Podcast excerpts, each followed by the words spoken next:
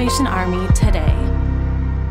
The Salvation Army in the UK with the Republic of Ireland recently hosted Frontline Live to highlight the Salvation Army's long history of emergency response.